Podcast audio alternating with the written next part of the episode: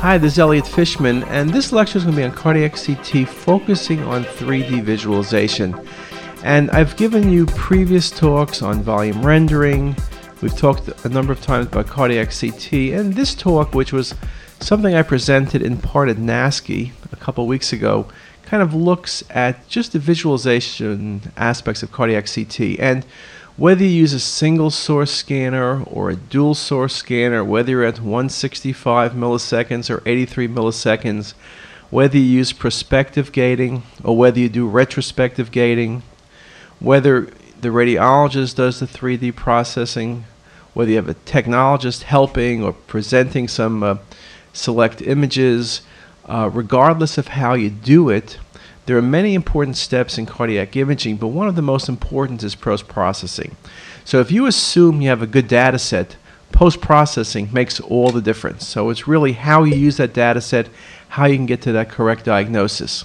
So, in terms of uh, post processing, what's the best technique? Well, I always like to make the point that the best technique is one that people are willing to use. If you have an incredible technique, it's incredibly difficult to use.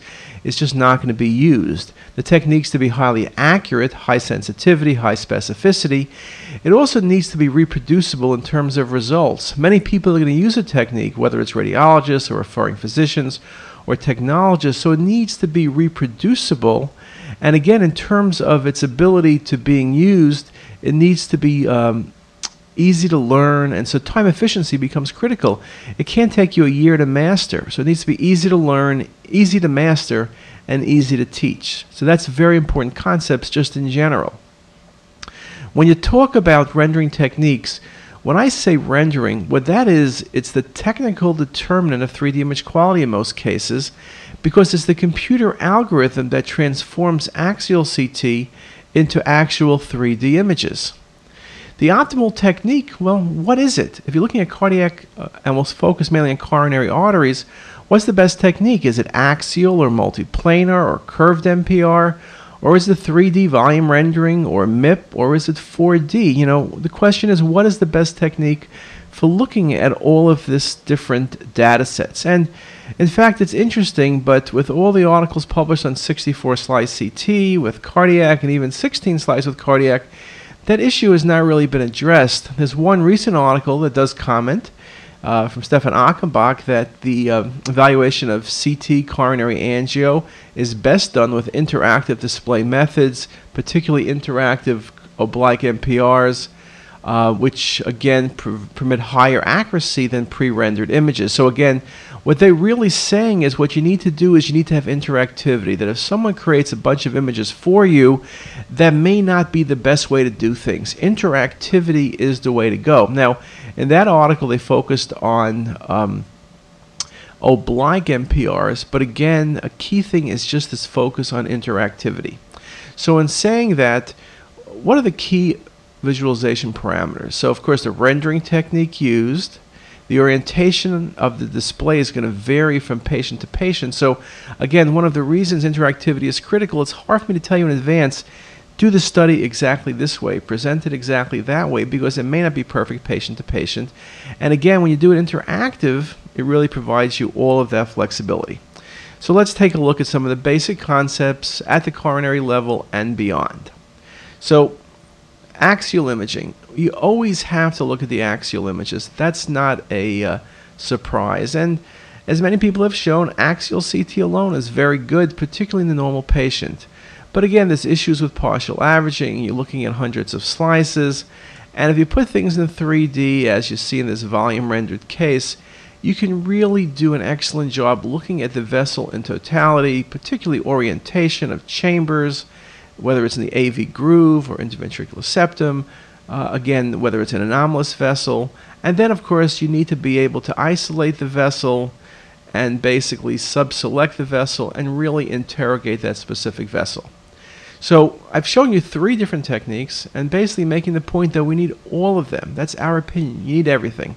So let's look at each technique individually and figure out their advantages and disadvantages.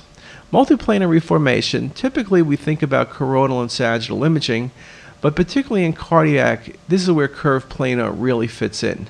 Now, MPR data is really dependent uh, as the source of information. So remember the old days we did MPR, four millimeter thick sections every three millimeters.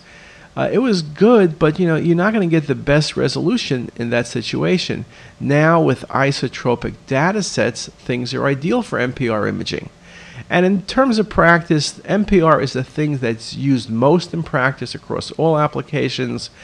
And as you know, many scanners now can automatically generate routine coronal and sagittal imaging without any need for post processing. So it's a routine technique. Now, MPR is good, often the sagittal view, for example, looking at the aortic arch and descending aorta. But you recognize that, of course, uh, when things come in and out of plane, the, the coronal sagittal is not going to be optimal, and trying to look at a coronary artery is just not going to work well. And that's where curved planar reconstructions really work nicely because with curved planar, what you're doing is going through the center of the vessel, that center line, and basically then stretching the vessel out as if it was a string of spaghetti. And it's really ideal for looking at vessels like the coronary and the ability to rotate the image, of course, allows you to really get a 360 view of the vessel, particularly when looking at stenosis as well as for branch vessels. And so in this case, where I look at a volume rendered image of the right coronary artery, and you can see conus branch, and you see chambers very nicely, we then would use the computer, and this will vary from workstation to workstation. This is on the Siemens workstation. And you pick two points, the computer tracks the point, does the center line, and then you're able to rotate the image along that center line to get a very nice visualization, which in this case was a normal right coronary artery. Next example shows you with pathology. Now we're tracking the left anterior descending coronary artery, and you can see in its uh, mid portion there's a prominent calcified plaque, and proximal to it there's soft plaque present with vessel luminal narrowing. So again, you're able to use this to really get a good look at that. You would rotate those images around there is now software that allows you to grade the stenosis.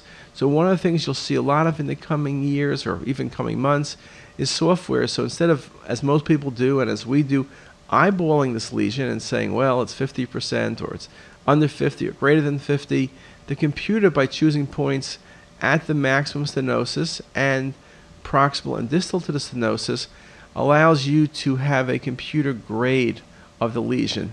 Now, again, this needs to be robust, it needs to be proven accurate, but it's something to show where we're going.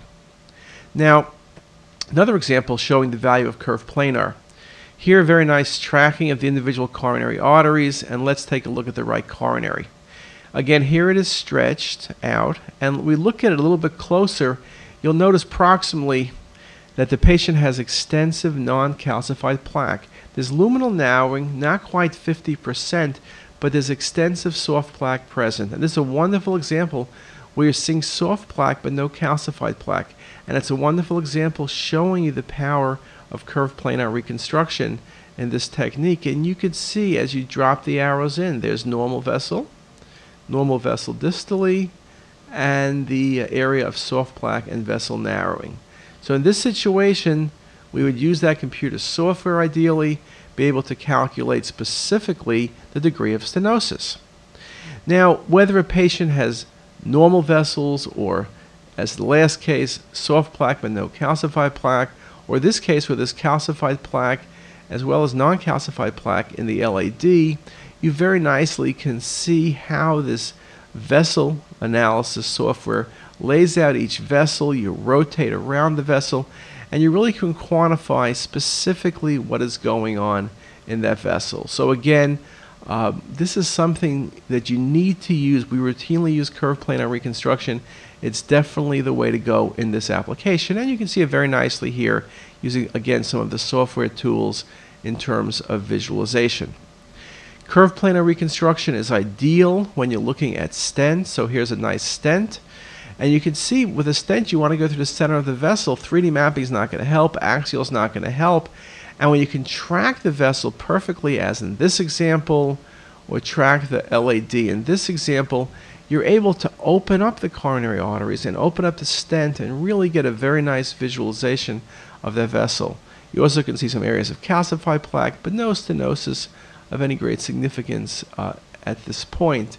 And again, looking at another example of that, just very, very nice visualization. Now, in cases where you might have a stenosis, like this example, axial images, well, you see the stent, but what's going on? Well, when you start looking, you see the stent is patent, but proximal to the stent and distal to the stent, there is stenosis. This patient's having chest pain because of vessel disease, but the stent is not occluded. It's the fact there was disease proximal and distal to the stent. So curve planar then is very, very critical. Let's go to the next technique, volume rendering. Now, volume rendering we've spoken about many times. We, we've mentioned how it has the most variability between vendors, that the flavor of volume rendering will be different. We mentioned it's the most difficult technique to master because you have significant capabilities, and the more capabilities you have, the more there's for potential error. If you do it correctly, many articles have shown that it's the most accurate technique for looking at vessels. Volume rendering is a percentage classification technique which assumes that uh, a voxel can contain more than one tissue type, which means it's ideal for looking at soft tissues. Uh, MIP is good for looking at vessels only. Volume rendering can look at every type of tissue type. We use a probabilistic classification. We use trapezoids. I've shown you that before as well. And we assign each tissue type a range of trapezoids. And there is a typically overlap. And you could change those trapezoids in real time in many different ways. We then assign each tissue type a color and transparency, and each voxel is assigned the color and transparency by using a weighted sum of the percentage of each tissue present in that voxel. Then the images are produced by simulating uh, rays of light through a volume that contains the classified and colored voxels and then projected on the computer screen. And again, is this flexibility, this tremendous capability that does create more of a challenge because with MIP, the variability from person to person is just not going to be there. With volume rendering, it can indeed be there. So let me show you some of the things about volume rendering. If you look at this case of a pulmonary AVM, look at the patient's left hilum. You see the pulmonary artery, you see the aorta, you see the AV malformation, you see the feeding vessel, you see the draining vessel, and whether you do that in color or you do it in grayscale, you can see it very well. But look what happens in MIP. Everything is projected, and so you see the AVM, but where it connects, centrally impossible. Pulmonary artery, aorta, central vessels, all of the same density. You can see the SVC because it's brighter, but you don't get any of the relationships. The heart is basically a whiteout, and that's the issue. Um, you're just not going to see the same detail if you use MIP routinely. Again, it's kind of an all in one phenomena. Now, one thing with volume rendering we can do is adjust the lighting model. It only works with volume rendering, and adjusting the lighting model will really help you bring out different details. It's especially valuable for global visualization of cardiac structures and will change the lighting, whether it's the shading, the surface enhancement, whether it's the shininess or bringing out highlights. And I'll show you an example of that. Here's a nice case. Look at the patient's left coronaries, left coronary system. LAD and diagonals and I'll just change the lighting model and we'll look at the variability of how we can visualize the different vessels, how we can bring out the smaller vessels. I think when you do different lighting models, what you want to be able to do is use it in a way to bring out more detail. And that's something that is easy to see. You can see here, you can hide detail, you can show more detail, you can do it in color, or you can do it in grayscale. So again, volume rendering is ideal in this visualization. Now, volume rendering is also ideal in global visualization of the heart. When you're looking for three-dimensional relationships, whether it's the vessels, the chambers, aberrant vessels, uh, it's ideal. Now, in terms of stenosis, because of its variability, it can cause issues of overcalling or undercalling stenosis, but I think that's something that you really uh, can learn how to avoid. So why don't we do this? I think time is running out. So why don't we take a break for just a couple minutes and why don't we pick it up at this point? Thank you very much.